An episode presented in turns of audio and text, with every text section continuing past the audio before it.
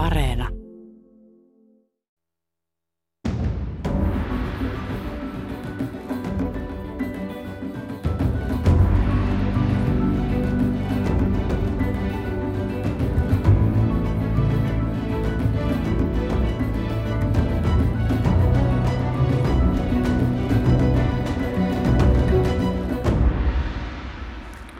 Eloisaa elokuuta, hyvät kuuntelijat, ja hyvää Maunon päivää.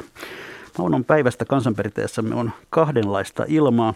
Jossakin päin Suomeen on sanottu, että kun Maunon päivänä kylvää ruista, niin se kasvaa hyvin, olipa pelto sitten ruti, kuiva tai läpimärkä. Toisaalta taas Maudon päivä on nimitetty myöskin sammakon päiväksi, jolloin kylvetystä tulee aina huono sato. Ota tuosta nyt sitten selvää. Hyvät ihmiset, tervetuloa kuuntelemaan syyskauden ensimmäistä Mikä maksaa ohjelmaa. Ja mikä nyt olisikaan parempi tapa aloittaa tämä Mikä maksaa kausi kuin perinteinen ekonomistiraatimme, joka on laskuinen mukaan koolla nyt 17 kertaa. Ja kaikki 17 kertaa mukana on ollut Pellervon taloustutkimuksen nykyinen ennustepäällikkö Janne Huoveri. Tervetuloa jälleen kerran. Kiitos paljon. Viimeksi osallistuit tähän ohjelmaan etäyhteydellä Pohjois-Italiasta. Sinulla on tainnut olla vähän toisenlainen työvuosi. No, joo, joo, me oltiin keväällä ja kes- kesälläkin vielä pitkä Italiassa. Ja olihan se vähän toisenlaista kuin normaalisti ja, ja ehkä myös vähän niin kuin toisenlaista kuin täällä, että siellä oli kuitenkin paljon tiukemmat, tiukemmat rajoitukset ja nimenomaan liik- liikkumisen suhteen. Mutta etätyö sujui sieltä. Etätyö sujui sieltä oikein hyvin. Tervetuloa myös palkansaajien tutkimuslaitoksen ennustepäällikkö Ilkka Kiema tuli tähän raatiin mukaan muutama vuosi sitten, kun Pekka Sauramo eläköityi. Minkälainen kesä sinulla on takanasi? No ihan mukava, että lomailu on tietysti, kuten varmaan useimmilla muillakin, niin Suomi-lomailua, mutta ihan mukavahan se olisi viettää tässä helteessä kesää, jos ei ajattelisi, että mistä se helle johtuu, eli kasvihuoneilmiötä. Niin, ja tervetuloa sitten myös Etlan ennust- eli Keinoelämän tutkimuslaitoksen ennustepäällikkö Markku Lehmus. Sinä olet raatimme tuoreen jäsen, tai taitaa olla kolmas kerta, kun olet mukana. Kiitos, kiitos. Minkälainen kesä ko- sinulla oli? On se varmaankin kolmas. Mä, tota, hyvä kesä oli tota, äh, Ahvenanmaalla pyöräilyä ja mökkeilyä ja tämmöistä Suomi, Suomi-suorittamista, mutta ihan, ihan mukavaa. No aivan pakko kysyä, että kun te kaikki olette ennustepäälliköitä ja työksenne teette siis talousennusteita, niin, niin kuinka paljon korona on vaikeuttanut ja muuttanut teidän työtänne?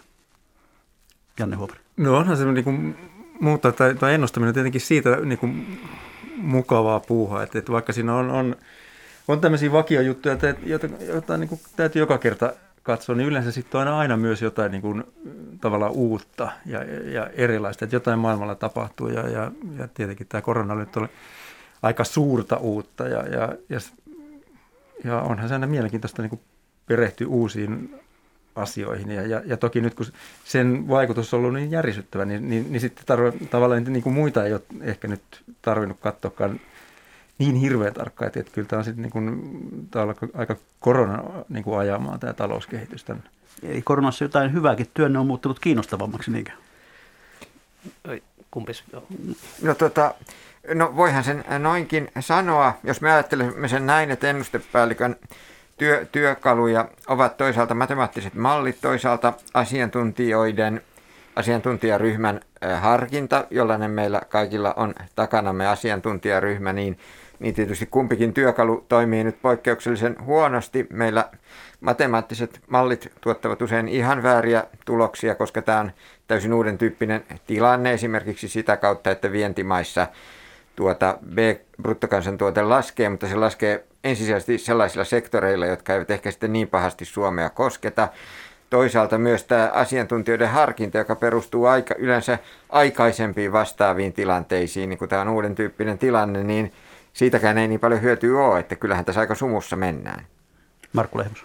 Joo, helppo jatkaa tuota kahden, edellisen puhujan tota, kommenteista. Eli tota, meilläkin on Etlassa tämmöinen ennuste käyttöön soveltuva makromalli, niin ei siellä kerta kaikkiaan ole mitään niin kuin järkevää tapaa tai muuttujaa, jolla tämmöinen niin viruspandemia sinne malliin laitetaan. Tai no, jotenkin teennästi sitä voi tietenkin yrittää mimikoida, mutta tota, kaiken kaikkiaan nämä meidän työkalut sopii aika huonosti tämmöiseen uuteen tilanteeseen. Tilanne on ihan, ihan uusi ennustajan näkökulmasta ja niin kuin Janne Huovari tässä totesi, niin joutuu yhtäkkiä opettelemaan jotain kokonaan uutta ää, tieteen aluetta, että epidemiologia tai ainakin jotakin alkeita siitä, että, että, että uuden tilanteen äärellä oltiin, mutta on tässä jotain onneksi opittukin. Pari sanaa historiasta, niin kun mennään tähän päivään. Tuossa kaivelin hieman vanhoja tietoja. Tiettävästi ensimmäinen suomalainen taloustieteellinen tutkimuslaitos perustettiin sotavuonna 1944 Suomen Pankin yhteyteen, mutta Etla on lähes yhtä vanha. Se aloitti toimintansa vuonna 1946, tosin silloin nimellä taloudellinen tutkimuskeskus. Palkansaajien tutkimuslaitoksen historia ulottuu vuoteen 1951, jolloin toimintansa aloitti Kansan markkinatutkimuslaitos, jolla oli aika kamala nimi lyhenne. Se oli nimittäin Kamala. Kamalaa seurasi sitten työväen talouden tutkimuslaitos, joka vuonna 1993 otti tämän nykyisen nimensä. Ja tuorein instanssi on sitten Janne Huovarin edustama Pellervo, jonka toiminta alkoi 70-luvulla, eikö totta? Kyllä, joo. Tuota, mielenkiintoisia organisaatiohistorioita. Mutta hyvät kuuntelijat, perinteiseen tapaan myös te voitte osallistua tähän ohjelmaan tuolla Ylen nettisivuilla osoitteessa Yle.fi. Sivun oikeassa reunassa on otsikko Tuoreimmat ja sen alla linkki Keskustele tässä, mitä mieltä olet Suomen taloustilanteesta. Sitä klikkaamalla voi lähettää meille kommentteja ja kysymyksiä tänne ohjelmaan. Mutta mennään sitten itse asiaan. Vuosi sitten talouden näkymiä kuvaittiin aika lailla sanalla usvainen. Onko usva yhtään haihtunut? Kuka haluaa aloittaa? Ilkka. No mä sanoisin, että onhan se osittain toki haihtunut sikäli, että alkaa näyttää siltä, että tulee voimakas kansainvälinen noususuhdanne ja myös toki nyt näyttäisi siltä, että Suomi pääsisi tällä kertaa siihen kyytiin aika hyvin, hyvin mukaan, että, että, että kyllä meillä niin kuin sillä tavalla on vähemmän usvaista, että on selkeästi niin kuin todennäköisin skenaario. Kuten aina ennustamisessa, niin voihan tässä ihan päinvastoinkin käydä ja toki tässä on tässä tapauksessa monenlaista riskiä, kun se, se todennäköisin skenaario on optimistinen, mutta kyllä se USVA on aika paljon hälvennyt, näin sanoisin. On Markku Lehmo samaa mieltä? Ky- kyllä, kyllä olen. Tota, USVA on hälventänyt eniten ehkä nämä rokotteet, jotka nyt onneksi on aika tehokkaita tätä virusta vastaan. Mutta USVA ei kokonaan poistunut kuitenkaan, että vieläkään nyt ei olla ihan varmoja, miten tässä näiden virusvarianttien kanssa jatkossa käy. Ja, ja toisaalta maailmantaloudessa ja taloudessa ylipäänsä aina tuttuja epävarmuustekijöitä alkaen ulkopolitiikasta ja niin monenlaista – häiriötä tässä vielä, vielä voi tulla vastaan, että, että USVA on hälventynyt, mutta, tota, mutta, mutta ei edelleenkään näkymä ihan selvää ole, että, tai selkeä ole. Janne Huovari. Joo, kyllä se on, niin kuin, on selkeästi tavallaan sit 2020 keväästä, kun mentiin niin kuin todella USVAan, niin, niin ollaan meillä nyt kuin tavallaan opittu vähän, tiedetään nyt, että miten talous reagoi ja, ja, ja ja nimenomaan näiden niin kuin rokotteiden myötä niin, niin on myös näköpiirissä tavallaan sitä, että palataan enemmän normaalia. Ollaan palattu niin kuin huomattavasti paljon enemmän normaaliin talouteen. Mutta mut joo, epävarmuuksia on ilmassa sekä virukseen liittyviä edelleen, mutta sitten myös niin kuin yhteiskunnallisen kehitykset yleensä jos katsotaan historiasta, mitä pandemioiden jälkeen on tapahtunut, niin, niin, niin ne on yleensä lisännyt sit myös yhteiskunnallista levottomuutta. Ja, ja kyllä me siitäkin nähdään nyt niin kuin jo tavallaan merkkejä, niin, niin, niin se tuo tietenkin sitten taas oman epävarmuutensa tota, myös talouskehitykseen. No tuossa valtiovarainministeri Annika Saarikko näki taloustilanteessa paljonkin hyvää esitellessään – budjettiehdotusta ja samaan kuoroon yhtyi eilen pääministeri Sanna Marin tuolla SDPn eduskuntaryhmän kesäkokouksessa. Jossakin taholla on puhuttu jopa elvytysrahalla hankitusta talouden sokerihumalasta. Onko tällä voimakkaalle optimismille oikeasti katetta? Markku Lehmus. No, no, on, on sille katetta sillä tavalla, että just nythän taloudessa on meneillään oikein niin kuin voimakas nousukausi. Eli niin kuin keskimäärin menee tosi hyvin. Mutta se toki peittää alleen sitten erilaisia suorittajia, erilaisia toimialoja, että meillähän on joitakin toimialoja, kuten tapahtuma-ala tai, tai kulttuurialat, jotka ei ole elpynyt paljon alkuunkaan, että ne rajoitteet edelleen painaa niitä kovaa. Eli tämä, tämä hyvä tunnelma ei ole ihan jakautunut tasaisesti, Et, mutta, mutta kaiken kaikkiaan niin kun, nyt, näyttää siltä, että noustaan voimakkaasti. BKT-kasvu on todennäköisesti yli 3 prosenttia tänä vuonna – ja, ja, ja työllisyyskin on hyvä vauhtia palautumassa, niin sillä tavalla tunnelmat on kyllä oikein hyvät. Niin tuossa mm, tuota, Suomen kokonaistuotannon suhdekuva, jonka tilastokeskus julkaisi tiistaina, niin tuotanto nousi 0,8 prosenttia edellisestä kuukaudesta ja viime vuodesta peräti 9,7, joka tietysti on kova luku sen takia, että viime vuonna oltiin, oltiin niin alhaalla. Tuota, niin voiko nyt sanoa, että noin pääsääntöisesti että menee taloudessa tällä hetkellä hyvin? Janne Huomanen. No jo, tällä hetkellä se kasvu on, on, on tosi hyvä ja, ja näyttää siltä, että me oltaisiin, niin talous olisi jo päässyt sille niin kuin aikaisemmalle tasolle, mistä lähettiin silloin 2019 äh, niin kuin lopulla. Ja me oltaisiin päästy tavallaan nyt jo oltaisiin palauduttu sinne tasolle. Mutta sitten tietenkin täytyy muistaa, että jos talous ei olisi tapahtunut äh, koronaa, niin, niin talous olisi jatkanut tämän koko ajan kasvua. Eli ei me olla lähelläkään vielä sillä tavalla niin kuin aikaisemmalla kasvuuralla. Ja kyllä jos meillä niin kuin oikeasti menisi hyvin, niin meidän pitäisi päästä sinne asti ja oikeastaan sen ylikin ainakin hetkellisesti, koska minut on sitten jäänyt tuotantoa tekemättä tässä välissä, kulutusta kuluttamatta tässä välissä, että et jos meillä on kunnollinen palautuminen tämmöisestä pandemiatilanteesta, niin kyllä me, meidän pitäisi niin kuin tavallaan mennä sen edellisen uran yli jopa jonkin verran. Näyttää siltä, että Yhdysvalloissa tai Kiinassa, no, no Kiinassa on ehkä nyt nippanappa, jos niin uran yli, tai ainakin uralla – Yhdysvalloissa ollaan menossa sitä ur- uraa kohti, mutta, mutta tota, kyllä euroalueella näyttää siltä, että, että kyllä tässä on vielä tekemistä, että päästäisiin sinne. No, OP-ryhmän ekonomistit arvioivat tuossa tällä viikolla aikaisemmin, että BKT kasvaisi tänä vuonna peräti 3,6 prosenttia. Ilkka Kiema, oletko yhtä optimistinen? No, tuota, meillä on paraikaa juuri ennuste tekeillä. Tosiaankin OP sanoi 3,6 Tuo valtiovarainministeriön ennuste, johon tässä jo kerran viitattiin, siellähän lukee tälle vuodelle 2,6. Me vasta teemme ennustetta, mutta luulenpa, että se asettuu näiden ääripäiden välille. Eli kyllä tässä niin kuin, e, tulee varmastikin palautuminen e, vähintään sillä vuoden 2019 tasolle. Kun mainitsit tuon tuotannon suhdannekuvaajan, niin todettakoon, että sehän on siis tosiaankin tämmöinen karkea BKT, mittari, joka julkistetaan ennen kuin oikeat BKT-luvut. Ja ihan yksinkertaisen laskelman tässä tein, että jos se tuotainen suhdannekuvaaja jäisi nyt tämän, tämän viime kuukausien tasolle, niin kyllähän siitäkin tulisi jo tuommoiset kolme prosenttia kasvua, jos me ajattelemme, että se, on, se vastaa nyt sitä BKTtä. Niin sillä nykytasollakin ilman mitään talouskasvua loppuvuodesta me saataisiin joku kolmen prosentin kasvu ja sitten on vielä muistettava sekin, että kun tässä todettiin, että jotkut toimialat on nyt edelleen lamassa, kuten tapahtuma-ala, niin sehän kertoo siitä, että niillä muilla aloilla täytyy mennä sitten vastaavasti paremmin, että tässä ollaan. No osaatteko yhtään arvioida sitä, että kuinka pitkään voidaan pysyä tällaisissa kasvulukemissa? Markku Lehmus. No äh, kyllä tässä niin kuin, vähän niin kuin Janne tuossa tuossa aiemmin, niin vielä on sitä gäppiä Jolkelolla ja, ja Ilkka, Ilkka samaten, niin, niin tavallaan sitä kiinni kuromista on vielä tekemättä. Ja matkailualahan on edelleen, niin kuin, no tässä mainittiin tapahtumalla että kulttuuriala, mutta sen on muitakin aloja kuin tapa, äh, anteeksi, matkailu, liikenne, jossa tota, ollaan vielä todella kaukana niistä korona-edeltämistä lukemista.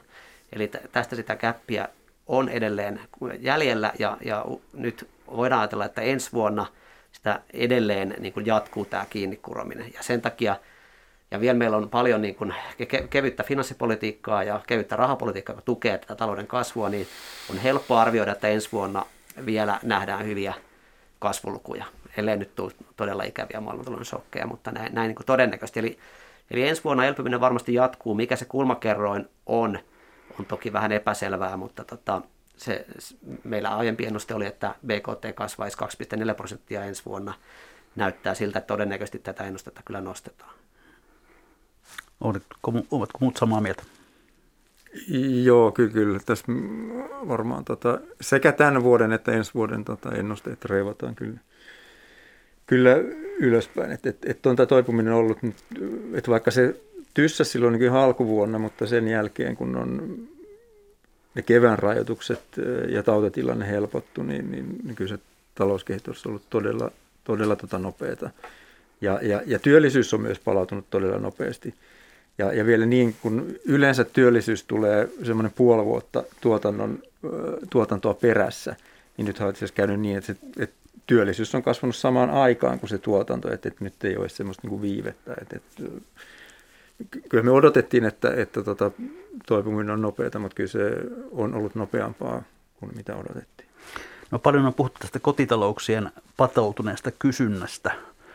Onko sellainen ilmiö oikeasti olemassa ja onko se ruvennut purkautumaan? Ja sitten myös patoutuneet säästöt, että, että niin. tavallaan niin kun korona-aikana, koska niitä kulutusmahdollisuuksia tai kulutushalua oli tavallaan niin kuin vähemmän, vähemmän niin, niin sitten aika suurella osalla kotitalouksia jäi rahaa selkeästi säästöön. Ja, ja, ja, ja kyllä niitä sitten, varmaan samaan käytetään, mitä niitä olisi muuten käytetty, mutta, mutta kyllä kotitalouksin varmaan niin kuin kuluttaa nyt paljon enemmän kuin mitä ne kuluttaisi niin tavallaan normaalilla tulokehityksellä. Markku Lehmus. Näistä kertyneistä säästöistä on kyllä ihan mielenkiintoista kansainvälistä keskustelua, että tullaanko niitä sitten kuluttamaan vai ei. Että mä yhdyn kyllä siihen, että jonkin verran niitä varmasti kotiloille tulee käyttämään nyt, kun tätä taloutta avataan, mutta aina voi kysyä, että, että kuinka paljon sitä tarvetta oikeastaan on, että, että sanotaanko, että se on tietty maksimimäärä, kuinka paljon voi käydä ravintolassa, että e, e, ehkä, ehkä sitä tarvetta ei nyt kuitenkaan voi olla ihan loputtomiin. Ja lisäksi tota, esimerkiksi, no englannista tiedetään, että näitä säästöjä on kertynyt nimenomaan eläkeläisille. Ja ne on tämmöisiä niin kuin, vähän vanhempia, jo vaurastuneita kotitalouksia. No voidaan kysyä, että kuinka paljon nämä tällaiset taloudet sitten lopulta innostuu kuluttamaan, niin on, on vähän epäselvää. Eli, eli, eli täytyy muistaa, että vaikka nyt säästöjä on, niin ne ei ole ihan tasaisesti nekään jakautunut. Ja, ja sitten toisaalta myös se, että no, meillä on ehkä nyt tietty tarve päästä tekemään niitä asioita, mikä nyt tekemättä, mutta kuinka kauan sitä sitten oikeastaan päädytään kuluttamaan on vähän epäselvää.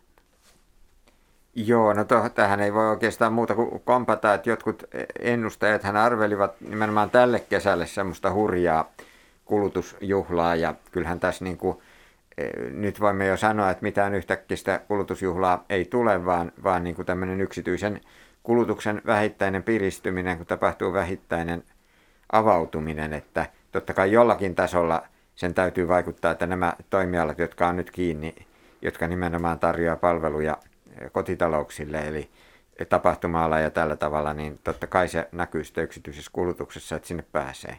Ja jonkun sortin piikki siinä varmaan tulee, mutta ei kenties niin dramaattista kuin on jossain vaiheessa kuviteltu. No minkälaisen kuluttajavinkin te antaisitte kuluttajalle, joka haluaa olla isänmaallinen ja tukea suomalaista taloutta, niin mihin, mihin nyt kannattaisi ne ylimääräiset rahat laittaa? Itse ajattelisin, että tämmöinen, että niin kotimaiset palvelut ja siellä tietyt alat on ollut tosi vaikeuksissa, niin jos nyt haluaa patriotti olla tätä kautta, niin eh, ehkä sinne sitten. Sitten varsinkin, kun sitä, sitä tarjontaa joskus sinne tulee.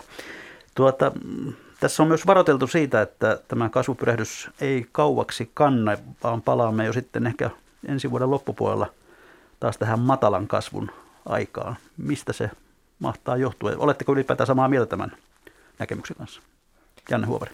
No se on ihan mielenkiintoinen kysymys. Jo, ihan varmasti tämä niin kasvu tästä hidastuu, koska sitten kun ollaan palattu jonnekin sinne aikaisemman kasvuuran tuntumaan vähän alle tai vähän yli, niin kyllä toki se kasvu hidastuu tästä nykyisestä kasvusta selkeästi. Mutta et palataanko me sitten siihen samaan hitaaseen kasvuun, mitä meillä oli finanssikriisin jälkeen, vai, vai palataanko vielä hitaampaan kasvuun, vai palataanko sitten mahdollisesti vähän nopeampaan kasvuun, niin, niin se on ihan hyvä tota, kysymys, koska meidän kuitenkin tämä niin finanssikriisin jälkeinen aika on ollut, ollut poikkeuksellinen. On ollut poikkeuksellisen hidasta tuottavuuden kasvua ja talouskasvua nimenomaan länsimaissa. Ja, ja yksi ongelma on se, että yritykset ei ole hirveästi investoineet. Ja sitä kautta nostaneet se tuottavuuden, tuottavuuskasvua. Ja, ja nyt me tiedetään, tota, mitä valtiot ö, ovat nyt tekemässä. Et me, et meillä oli ö, tämän koronan aikana nyt vähän jälkeen tämmöistä elvytystä, mutta meillä on tulossa sekä ö, euroalueella että Yhdysvalloissa – aika suuria investointipaketteja, niin kuin julkisia investointeja, joilla pyritään nimenomaan niin kuin muuttamaan tätä taloutta ja muuttamaan vähähiiliseen suuntaan ja, ja vastaamaan ilmastonmuutokseen. mikä vaikutus sillä sitten tulee olemaan sitten myös niin kuin yritysten investoinneille, ja, ja koska yrityksetkin joutuu reagoimaan siihen. Meillä myös tästä koronakriisistä varmaan jää vähän, mm, ei tässä nyt maailmassa kaikki muutu sen myötä, mutta kyllä meillä varmaan kulutustottumukset ja käyttäytymistottumukset jonkin verran muuttuu. Ja yritykset joutuu myös sitten vastaamaan siihen, ja, ja se tapahtuu osittain investoinneilla. Niin, että saataisiko me itse asiassa niin kun, niitä investointeja vähän ylöspäin – Tulisiko tästä myös jotain mm, tavallaan niin kuin, ehkä tämän etätyön myötä tai jonkun muun käyttäytymisen muutoksen myötä, että, että meidän tuottavuus paranee, että me saataisiin pikkasen nopeampaa, nopeampaa talouskasvua nyt sitten tulevina vuosina, mutta se on, se on nyt aika arvailuiden varassa edelleen.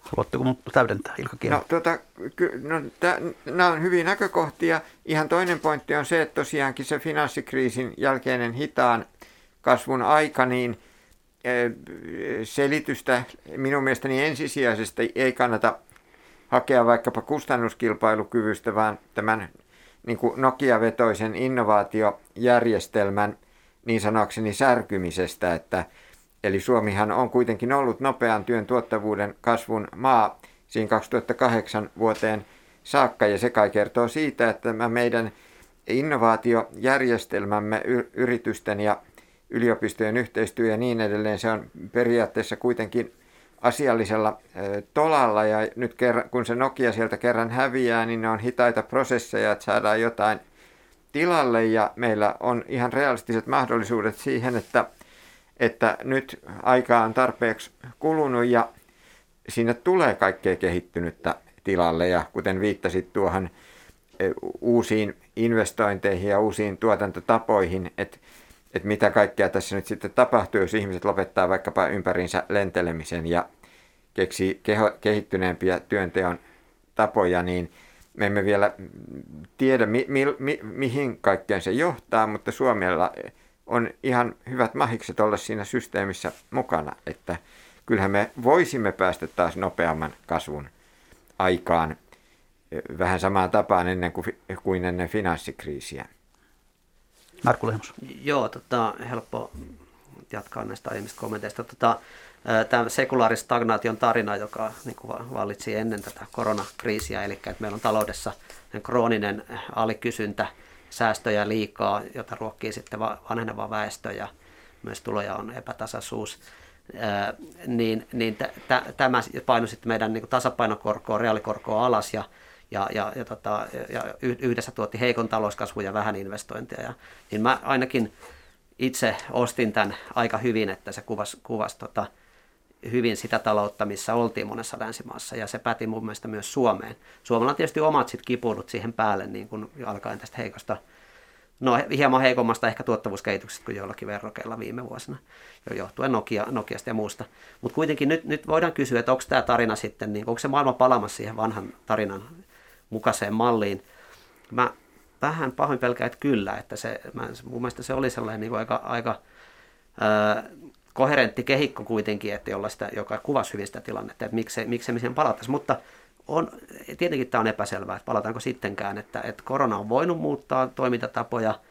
Myös sitten on paljon sellaista, mitä puhuttiin ennen koronaa, että keinoäly ja robotisaatio ja uudet teknologiat, koko ajan odotettu, että milloin ne alkaa niin kuin näkyä meidän tuottavuudessa kunnolla. Ja ei, ei ole vielä oikeasta tapahtunut, mutta josko ne nyt sitten vihdoin vähän viipeellä näkyisi ja sopivasti korona hellittäessä ja yhtäkkiä me päästäisikin tämmöiseen vauhdikkaampaan talo, talouskasvuun ja vähän erilaiseen tilaan. Se, sekin on täysin mahdollista. Ilkka Keima. Joo, mä kommentoin tätä sekulaaristagnaatiota, että tämähän on tosiaankin, kuten Markko aivan oikein sanoi, niin tämä on niin kuin hypoteesi, jolla selitetään tätä koko maailman hidasta tuottavuuskasvua, eikä pelkästään sitä seikkaa, että meillä Suomessa on ollut surkea tuottavuuskasvu finanssikriisistä eteenpäin Nokian romahduksen jälkeen. Ja ehkä itse tässä sitten enemmän olen koko ajan kallistunut siihen koulukuntaan, joka ei puhu niinkään siitä sekulaarista stagnaatiosta, vaan siitä, että kuitenkin viime kädessä se pitkän tähtäimen kokonaistuottavuuden kasvu ja työn tuottavuuden kasvu, se täytyy lähteä teknologioista ja nämä yleiskäyttöisten teknologioiden niin kuin merkitys taloudelle. Se on hyvin hidastempoinen asia ja tässä on vähän niin kuin historiallisen perspektiivin puutetta, että jos me kysymme tämän tyyppisiä asioita, että mikä merkitys oli höyrykoneella 1800-luvulla tai sähkömoottorin keksimisellä 1900-luvun alkupuolella, niin kyllähän sitä aika kauan saa odottaa ennen kuin sillä on mitään merkitystä ja se näkyy missään kasvuluvuissa ja aivan samaan tapaan tästä digitalisaatiosta ja robotisaatiosta on puhuttu aika kauan ja se ei ole mitenkään poikkeuksellista, ettei se vielä missään, missään näy. Se ei ole, jos, jos 20 vuoteen tapahtu, ei tapahdu mitään ja päätellään siitä, että koskaan ei tapahdu mitään, niin se on nyt historiallisen perspektiivin puutetta. Se 20 vuotta se on lyhyt aika. Kyllä, että meillä on niin aikaisemminkin nähdään, että on ollut tällaiset, että meillä on ollut välillä nopeamman talouskasvun vuosikymmeniä ja sitten niitä on seurannut äh, hitaamman kasvun vuosikymmeniä ja sitten uudestaan taas on tullut nopeamman. Et, et, et, et, mielenkiintoista seurata, että mitä, mitä tässä nyt sitten tapahtuu. Joo, optimisti minussa ajattelee, että se käy juurikin näin, että näet vihdoin nämä mm. teknologiat potkaisee tällä vuosikymmenellä, mutta tota, pessimisti toki on eri mieltä. Että mm, juuri näin. Hyvät kuuntelijat, kuuntelette ohjelmaa Mikä maksaa, jossa on koolla ohjelman perinteinen ekonomisti Raati pohtimassa taloutemme näkymiä ja Raatihan kuuluu nykyisin kolme ennustepäällikköä. Tuossa ihan viimeksi äänessä oli Markku Lehmus Etlasta, sitä ennen Janne Huovari Pellervosta ja sitä ennen Ilkka Kiema Palkansaista.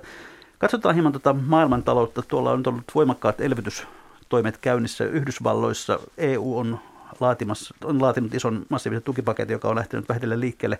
Ovatko nämä olleet suhdannepoliittisesti onnistuneita vai onko riski, että kohta talous ylikuumenee?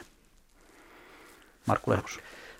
Kyllähän nämä niin kuin periaatteessa varsinkin viime vuoden elvytys tietysti ajoittu erittäin hyvin ja tämän vuoden elvytys samoin on, on, on kyllä ihan, ihan paikallaan, mutta sit, mitä pidemmälle mennään eteenpäin, niin se elvytyksen perustelu tietenkin heikkenee. Et, tota, Tietenkin meillä on vielä kiinni kuromista, on edelleen paljon työttömyyttä monissa isoissa länsitalouksissa, joka perustelee sitä elvytyksen jatkamista, mutta juuri eilen itse asiassa tuli näitä pöytäkirjoja tästä Yhdysvaltojen keskuspankki Fedin edellistä kokouksesta, jossa, ne, jossa he niin kuin vakavasti pohtii nyt sitä, että pitääkö tämä rahapoliittista elvytystä alkaa supistaa jo niin kuin tämän vuoden lopussa. Tietysti Yhdysvallathan tässä on niin kuin askeleen meitä muuta maailmaa edellä – ja, ja nämä asiat tietenkin koskee Eurooppaa paljon vähemmän. Mutta tota, joka tapauksessa Yhdysvalloissa tämä keskustelu on jo vähän alkanut, että keskuspankin ehkä syytä pikkuhiljaa alkaa vetää sitä enintään elvytystä pois. Ja, mutta näyttäisi toisaalta sillä, että finanssipolitiikkahan pysyy elvyttävänä Yhdysvalloissa vielä jonkin aikaa. Ja tämä yhdistelmä voi olla ihan, ihan toimiva, että että että tota, finanssipolitiikka jatkaa elvytystä, mutta keskuspankki voi sitten hieman alkaa kiristää ja mennä niin tasapainoisempia korkotasoja pois tästä nollakorkoympäristöstä. Mutta Euroopassa tämä kaikki tapahtuu tietenkin paljon hitaammin ja meillä, meillä tämä inflaatio ei näytä muuta kuin hieman kiihtyvän, että ei tällaista ylikuumenemisen ongelmaa varsinaisesti vielä kyllä ole, mutta tota, jos, jos nyt suhdanteet jatkuu hyvinä, niin voi, voi olla, että me ollaan sitten tässä keskustelussa vaikkapa vuoden päästä tai kahden vuoden päästä, että pikkuhiljaa pitää alkaa pohtia sitäkin sit, äh, niin kuin kiristävän talouspolitiikan vaihtoehtoa myös. Mutta vielä toiseksi nämä, tämä elvyttävä finanssipolitiikka ja rahapolitiikka sopii ihan hyvin suhdanteeseen.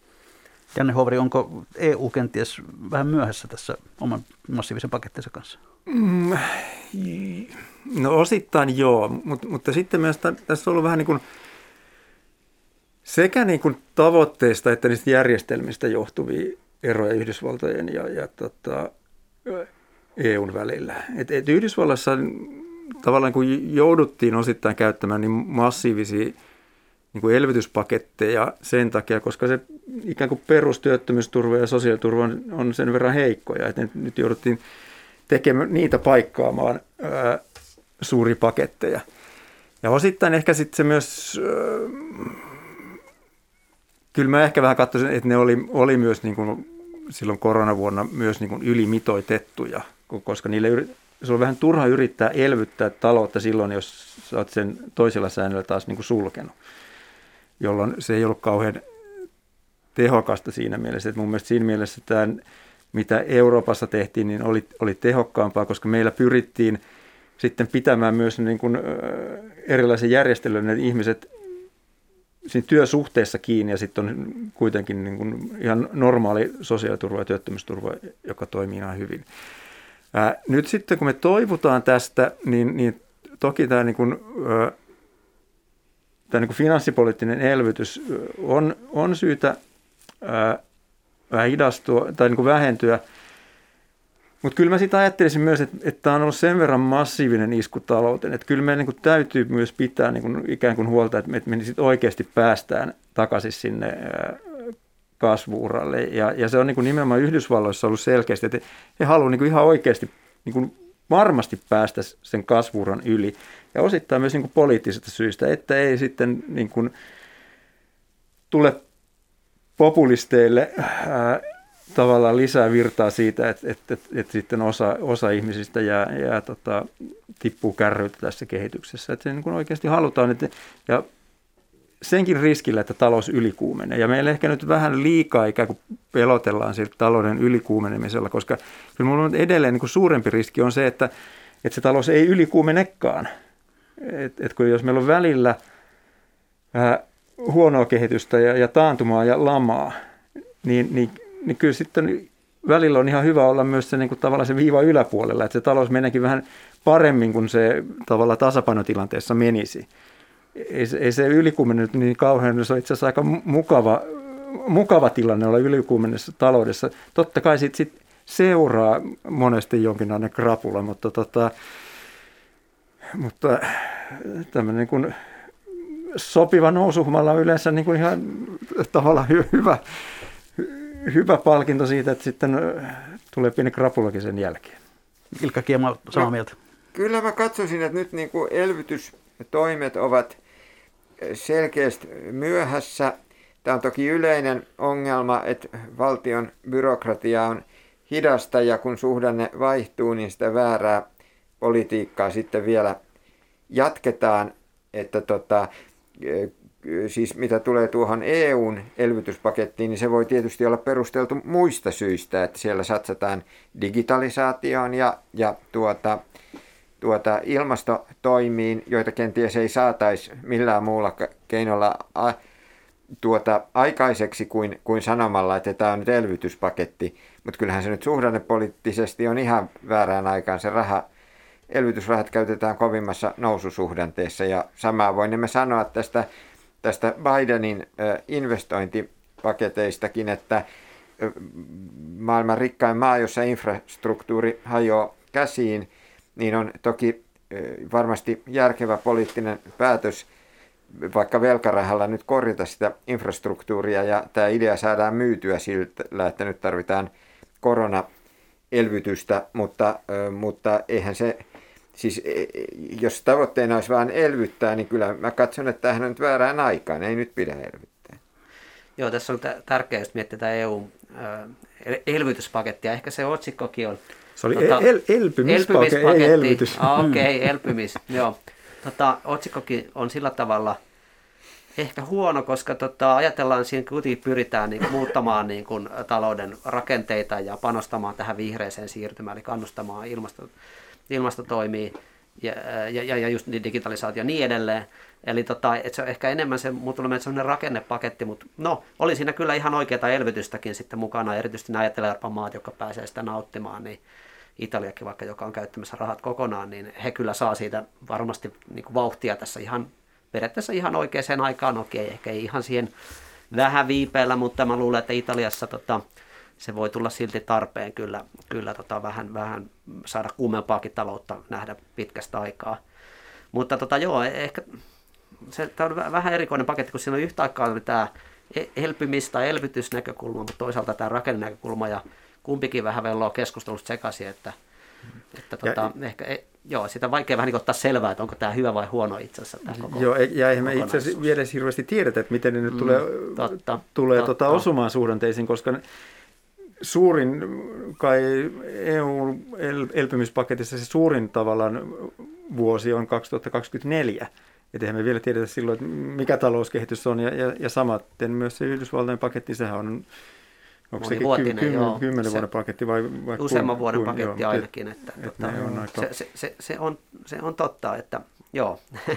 Et kyllä siis se oli hyvä, että toit esiin tämän näkökohdan, että se rahoitus sidotaan paitsi tuota ilmastotoimiin, niin myös rakenteellisiin uudistuksiin ja enpä malta olla tuomatta jälleen esiin sitä samaa, minkä usein sanon, että me voimme nyt kyllä aiheellisesti epäillä, miten kompetentti Euroopan komissio on arvioimaan sitä, millaisia rakenteellisia uudistuksia me missäkin maassa tarvitsisimme, kun nämä maat ovat niin kovin erilaisia, että se on niin kuin elvytyksen varjolla harjoitettavaa tällaista niin kuin käsityksen, minun mielestäni toissijaisuusperiaatteen vastaista politiikkaa, jossa niin kuin komissio, joka ei kenties ole yhtä kompetentti niissä kansallisissa talouspoliittisissa kysymyksissä kuin kansalliset toimijat, niin se sitoo sen rahoituksen mieleisiinsä uudistuksiin.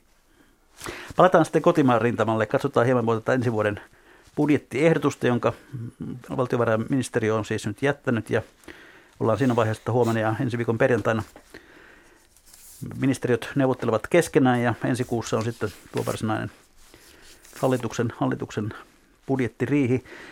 Ehdotus loppusumma 63,2 miljardia, alijäämä 6,7 miljardia. Menot vähenevät viime vuodesta 5 miljardia. Mitkä ovat päällimmäiset huomiomme tästä budjettiesityksestä? Hyvää ja huonoa. Janne Huovari.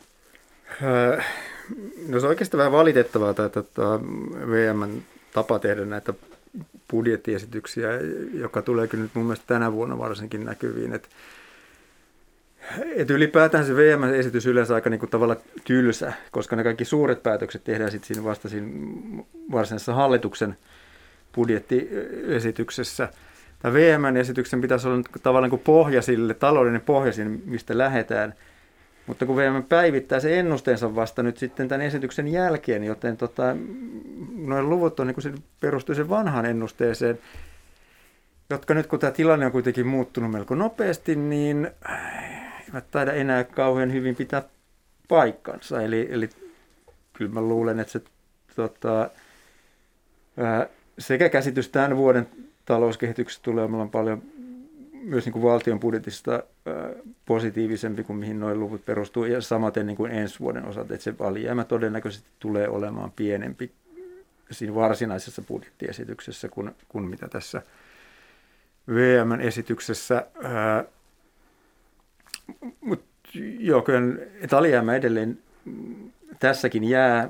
Luultavasti se on sitten niin vähän pienempi, mitä jää, mutta mut kyllähän se alijäämä pienenee myös aika todella paljon, koska, koska meillä oli kuitenkin se tämän vuoden oli yli 14 miljardia ja alijäämäneen edellisen vielä enemmän alijäämäneen. Että kyllähän se siinä mielessä niin kuin valtion talous tasapainottuu. Mutta nyt se, mitä mä odottaisin sitten että varsinaisesta hallituksen esityksestä, niin, niin tota, nyt edelleen sinne työmark- työn tarjontaan ja, ja, ja, ja työmarkkinoihin vaikuttavia toimia. Mitä muut? Ilkka Kiema.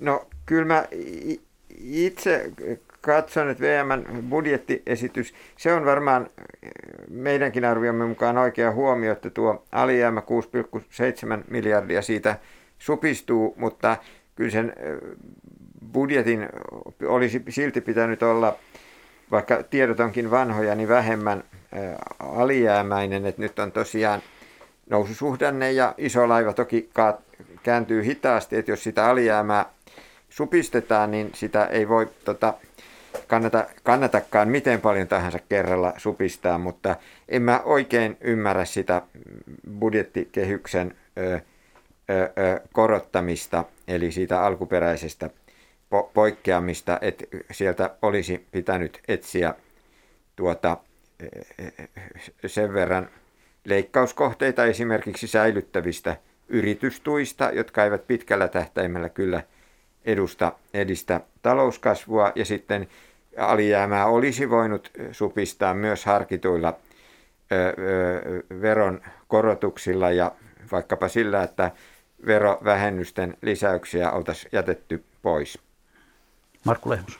Joo, kyllä tota, se kehyksien ylittäminen edelleen niin kuin ensi vuonna, eli t- tässä suhdannetilanteessa, niin ei, ei ole perusteltua, että tässä niin kuin helppo olla yhtä mieltä monen tahon kanssa. Uh, tota, jo, jo, ylipäänsä katsoo tätä, näitä päätöksiä ja se, mitä niistä on tihkunut julkisuuteen, niin äh, tuntuu, että niitä vaivaa kunnianhimon puute, että kunnianhimon puute sekä työllisyystoimissa että, että toisaalta ilmastotoimissa. Että, että, että mä, mun mielestä tämä on ollut tota, yllättävänkin saamatonta. Ja, ja sitten se, mitä tota, täältä kuuluu, niin saattaa olla aika, tai on erittäin huonosti perusteltua. Esimerkiksi tämä Suomen Akatemian kohdistuva leikkaus, vaikka se on pieni, se on just päinvastoin kuin mitä tässä toivotaan, että Suomikin päästään uuteen ää, paremman tuottavuuden kasvun uralle, vaikkakin se on perustutkimusta, mutta yhtä kaikki väärästä paikasta leikkaus. Sitten siellä on tällaisia niin kuin, ää, ikään kuin veronalennuksen, niin kuin kotitalousvähennyksen kasvattaminen ensi vuonna. Kun me ollaan just saatu päteviltä tutkijoilta tutkimus, jonka mukaan se, se ei ainakaan työllisyyttä lisää. Ja, ja kaikille se menee suhdannepoliittisesti vielä väärään aikaan, eli sekin on eräänlaista elvytystä. Ää, eli eli niin kuin täysin todella huonosti perusteltu päätös. Eli, mutta nämä tietysti, ei nämä isoja asioita ole, mutta että se mikä sieltä tihkuu, niin ei ole, ei ole mun mielestä kovin myönteistä tai näistä niin kuin tulevista päätöksistä, niin vaan näyttää itse asiassa aika, aika huonosti perusteltulta ja toisaalta sitten puuttuu kunnianhimoa ihan oikeasti isoissa ratkaisuissa ja erityisesti tietysti ilmasto, ilmastonmuutos näistä se suurin haaste. No, jossakin on arvioitu jopa näin, että, että Suomessa ollaan valumassa tilanteessa, jossa elvytetään jatkuvasti sekä nousu- että laskutilanteessa. Näettekö, että tällaisen riski on? No, tämä, tämä on, menee vähän tähän yleismaailmalliseen keskusteluun, jossa ollaan nyt annettu finanssipolitiikalle niin kuin paljon suurempi rooli kuin ennen.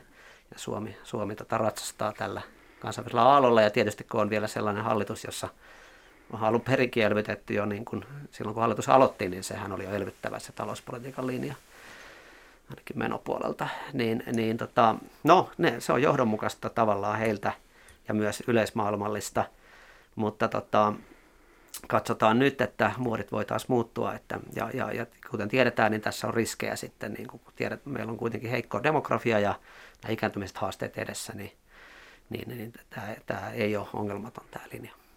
No miten arvioitte sitä, jos tässä nyt tämän koronan kanssa jotakin tavalla päästään, päästään ratkaisuihin, niin, niin saadaanko valtion velkaantuminen päättymään tämän vaalikauden aikana? Ei. Se on lyhyt tilannearvio. Siis sinänsä jatkokommentti, että tuo politiikkatavoite, velkaantumisen päättäminen on sinänsä vähän hölmö, että mielenkiintoinen mittari on velkasuhde, eli velan määrä jaettuna bruttokansantuotteella.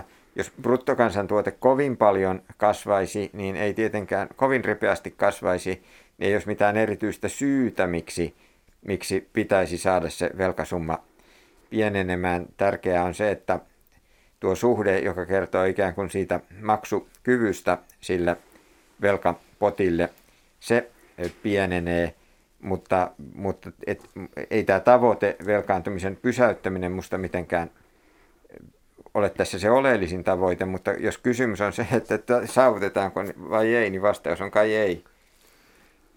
Joo, mutta kyllä mä ajattelisin, että se nimenomaan se velkasuhteen tai velkaantumisen pysäyttäminen tavoitteena ei tarkoita sitä, että me ottaisi lisää velkaa, vaan nimenomaan, että se velkasuhde, velkasuhteen kasvu pysähtyy ja, ja ja kyllä mun mielestä siihen voidaan päästä, jos meillä on niin kuin edes kohtuullinen talouskasvu. Ja, ja, ja jos katsoo, niin kuin,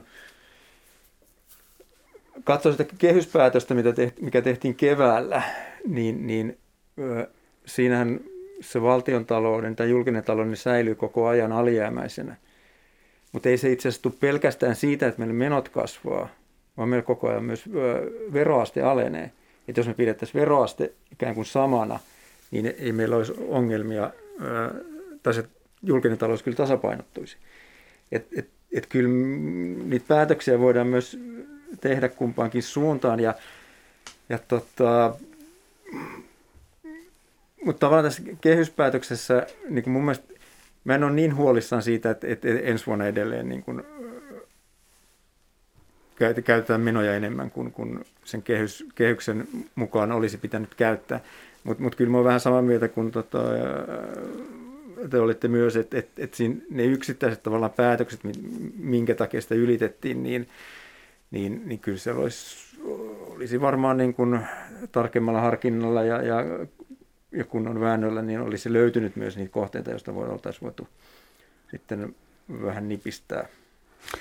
Pari sanaa työmarkkinasyksystä ja työllisyydestä. Millaista työmarkkinasyksyä odotatte? Markku Lehmus. No, mielenkiintoista, koska tässä nyt on tullut näitä uusia avauksia, eli uusia tämmöisiä niin kuin, liittokohtaisia ja, tota, sopimuksen tapoja ja, ja, tota, ja ollaan irtaannuttu tästä vanhasta sopimisjärjestelmästä, eli puhun tästä tietysti paperiteollisuudesta ja teknologiateollisuudesta. Että ne on, on tosi kiinnostava nähdä, miten ne onnistuu ja millaisia käytänteitä muodostuu. Että mä otan tämän tämmöisenä eksperimenttinä ja näen siinä paljon mahdollisuuksia. Se on ihan kansainvälisesti kiinnostavaa, että nyt aika, aika nopeasti nämä aika keskeiset toimialat irtautuivat tästä vanhasta mallista ja ne siirtyy suoraan aika niin kuin, radikaalisti erilaiseen tapaan, ja ainakin metsäteollisuus. Niin, niin tämmöistä niin kuin, meillä ainakin työmarkkinatutkijat ovat sitä mieltä, että tämä on ihan kansainvälisestikin kiinnostava niin kuin, nähdä, mitä se tulee. Mutta mä näen siinä mahdollisuuksia tietenkin, että se pystytään paikallisemmin ja yrityskohtaisemmin niistä palkoista ja eduista sopimaan, niin toivottavasti kaikki menee hyvin. Tietysti muuten, muutenhan sitten se ja työmarkkinasyksy voi olla myös kuuma, koska yrityksillä on mennyt hyvin ja palkansaajat haluaa siitä osansa ja osahan niille kuuluu, mutta että millainen osa, niin siitä varmasti käydään vääntöä. Sitten tietenkin vielä tämä sairaanhoitajien terveydenhuollon omat, omat sopimukset, ne, ne tulee tietääkseni vasta menemään, tai mennä ensi vuoden puolelle. Siitä saadaan varmasti kyllä iso, iso tota, juttu ja vääntö ja, ja tota, ei varmaan ihan helposti tule menemään. Mitä muita huomioita? Joo, tavallaan sam- samalla linjalla, että et yhdistettynä tämä tavallaan niin kuin järjestelmämuutos ja sitten meillä on taloudessa kuitenkin niin kuin edelleen hyvin suurta epävarmuutta. Nyt sitten kuitenkin talouskasvu on todella nopeata ja, ja, ja, ja hinnatkin nousee nopeammin kuin, kuin mitä ollaan viime vuosina totuttu, niin, niin on se aika niin kuin vaikea sitten yhtäällä saada tavallaan niin kuin semmoiset ikään kuin järkevät sopimuskorotukset aikaiseksi ja järkevällä aikataululla, niin, niin on se haastava. Kyllä mun mielestä niin kuin tällä kierroksella täytyisi tehdä aika lyhyet sopimukset, että sitten pystyttäisiin katsomaan, että mihin, mihin tämä maailma nyt tästä menee, ettei sitouduta kauhean pitkiin, pitkiin sopimuksiin ja, ja palkankorotuksiin sitten niin tuleville vuosille. Niin onko meidän järjestelmä vähän sellainen, että jos me nyt maksamme kun palkankorotukset terveydenhuollon ammattilaisille, jotka ovat olleet kovan paineen alla koronan, koronan vuoksi, niin sen jälkeen kaikki muut liitot ovat perässä vaatimassa samaa. Ilkka Kiema. No en mä nyt sitä noin varmaan sanoisi, että tota, eihän siinä sellaista automatiikkaa varmaan ole, että sinänsähän varmaankin on niin, että, että järkevää olisi päästä niin kuin tästä tilanteen arvaamattomuudesta johtuen niin niin kohtalaisen äh, maltillisiin työehtosopimuksiin, mutta, mutta se on tosiaan sitten ihan oma lukunsa nämä keskeiset alat, jotka tästä haluavat irtaantua. Ja ihmettelen kyllä itse myös sitäkin, että onko se irtaantuminen välttämättä kauhean järkevää sitten edes työnantajapuolellekaan, kun nuo sopimukset ovat kuitenkin huomattavan monimutkaisia – asiakirjoja, jossa tuota, puututaan hyvin monenlaisiin juridisiin yksityiskohtiin, niin onko se nyt yrittäjien omakaan etu, että kukin yritys joutuu näitä itsekseen miettimään, mutta sen sijaan, että keskitetysti etujärjestö sen kummallakin puolella miettisi. Mutta kuten oli puhe, niin se on kokeilu. Näemme, mitä tulee tapahtumaan.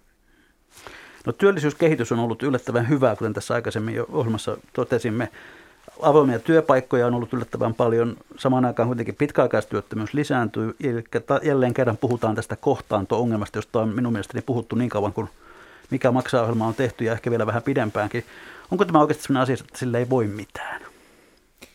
No, ehkä mä tuohon vastaan, että kohtaanto-ongelmasta toki paljon puhutaan. No, kun on nämä tietyt katoavat ammatit, niin onhan tästä meillä paljon tutkimustakin, että mihin ihmiset ovat menneet ja kaikki, kaikki uutiset eivät ole Suomessa huonoja, että nimenomaan niin kuin sieltä teollisuusaloilta katoavista työpaikoista valitettavasti usein päädytään sinne pitkäaikaistyöttömyyteen ja näin käy varsinkin ikääntyvien työntekijöiden kohdalla. Toisaalta myös on niin, että, että niin kuin siinä mielessä Suomi on tässä niin kuin sopeutumisessa menestystarina, että toimistotöistä on usein päästy niin kuin sitten johonkin vähän haastavempiin hommiin. Kaikki eivät ole jämähtäneet sinne, sinne tuota, tuota, pitkäaikaistyöttömyystyön, kun työpaikat menee alla, alta, mutta kysyit, että onko se, niin kuin, niin kuin, miten sä sen sanoitkaan, ikuisuusongelma tai jotain sinne päin, niin, niin kyllä kai se nyt aika pitkäaikainen ongelma on tämä työmarkkinoiden rakennemuutos, että et, et monet perinteiset ammatit häviävät ja, ja monilla aloilla se prosessi on vasta jossain kaukaisessa tulevaisuudessa, että itseään ohjaavat autot tulee joskus, mutta rohkenenpa väittää, että ei lainkaan niin nopeasti kuin nykyään tuota, meille medioissa kerrotaan. Markku Lehmus. Ja se on ikuisuusongelma, mutta kyllähän tota, tämä koronakriisi on nyt tätä ongelmaa pahentanut. Että voisi, niin kuin, toivottavasti se on niin väliaikaisesti pahentanut. Että tämähän me nähdään sama ilmiö monessa muussakin maassa, Euroopan maassa ja Yhdysvalloissa vielä erityisesti. Että tota, koronan takia sitten korona ehti kestää kuitenkin niin pitkään, niin monet esimerkiksi palvelualoilta hakeutuu jo muualle töihin tai, tai jotkut, jotkut jäi eläkkeelle ja monta tarinaa, mutta sama, sama myös Suomessa, että nämä osa näistä ihmistä on jo hakeutunut muihin hommiin ja nyt sitten palveluathan viimeksi tänään taisi olla Hesaris juttu, että, että on tosi vaikea löytää työvoimaa.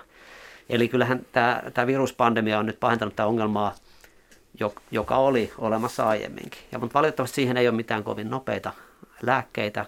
Koulutta, kouluttaminen, uudelleen kouluttaminen on aina, aina se, mikä mainitaan, mutta, mutta kouluttaminen on monesti hidasta. Eli tietysti voi, voi ajatella siellä jotain räätälöityjä ää, paketteja, jotka sitten pystyvät sitä ongelmaa nopeammin ratkomaan. Mutta onneksi mä uskon, että tämä hitaasti myös paranee, kun ää, nyt, nyt tämä koronatilanne toivottavasti vähitellen hellittää, niin näitä ihmisiä alkaa löytyä myös ja, ja ehkä osa niistä myös palailee sitten samalle alalle, missä ne on ollut ennen. Mutta hetken aikaa tässä ollaan tietty vähän aika hankalassa tilanteessa, että niitä avoimia työpaikkoja todellakin on paljon ja niitä on vaikea täyttää. Tässä lopuksi vilkaisin sitä, että mistä me puhuimme ensimmäisellä kerran, kun ekonomistiraati kokoontui. Silloin puhuttiin vielä Suomi-talkoista. Teemat olivat valtion velkaantuminen, mahdollisen elvytyksen tarve, työllisyysasteen nostaminen ja kuuluiset välttämättömät rakenteelliset uudistukset. Jos nyt kutsusin tämän porukan koolle vuonna 2030, niin puhuttaisiinko yhä samoista teemoista?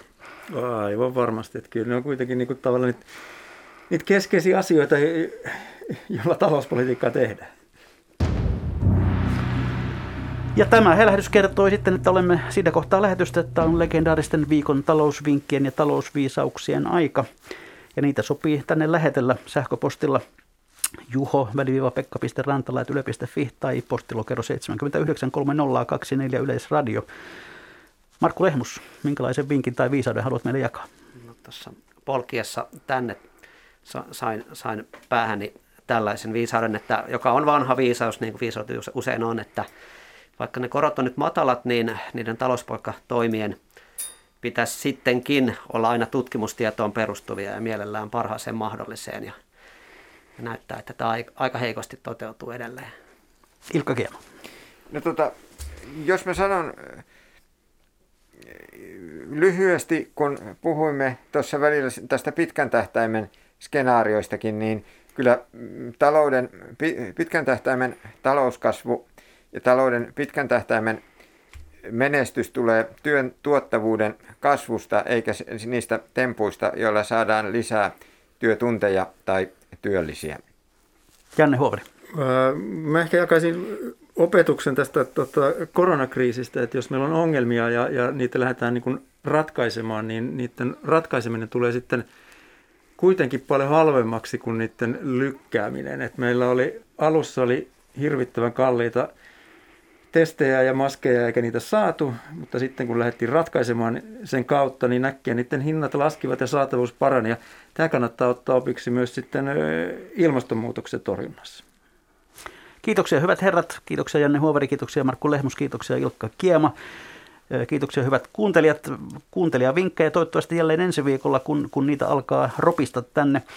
Ja ensi viikolla uudessa studiossa opiskelemme paremmiksi kuluttajiksi. Eli mikä maksaa, sitä ihmetellään jälleen viikon kuluttua.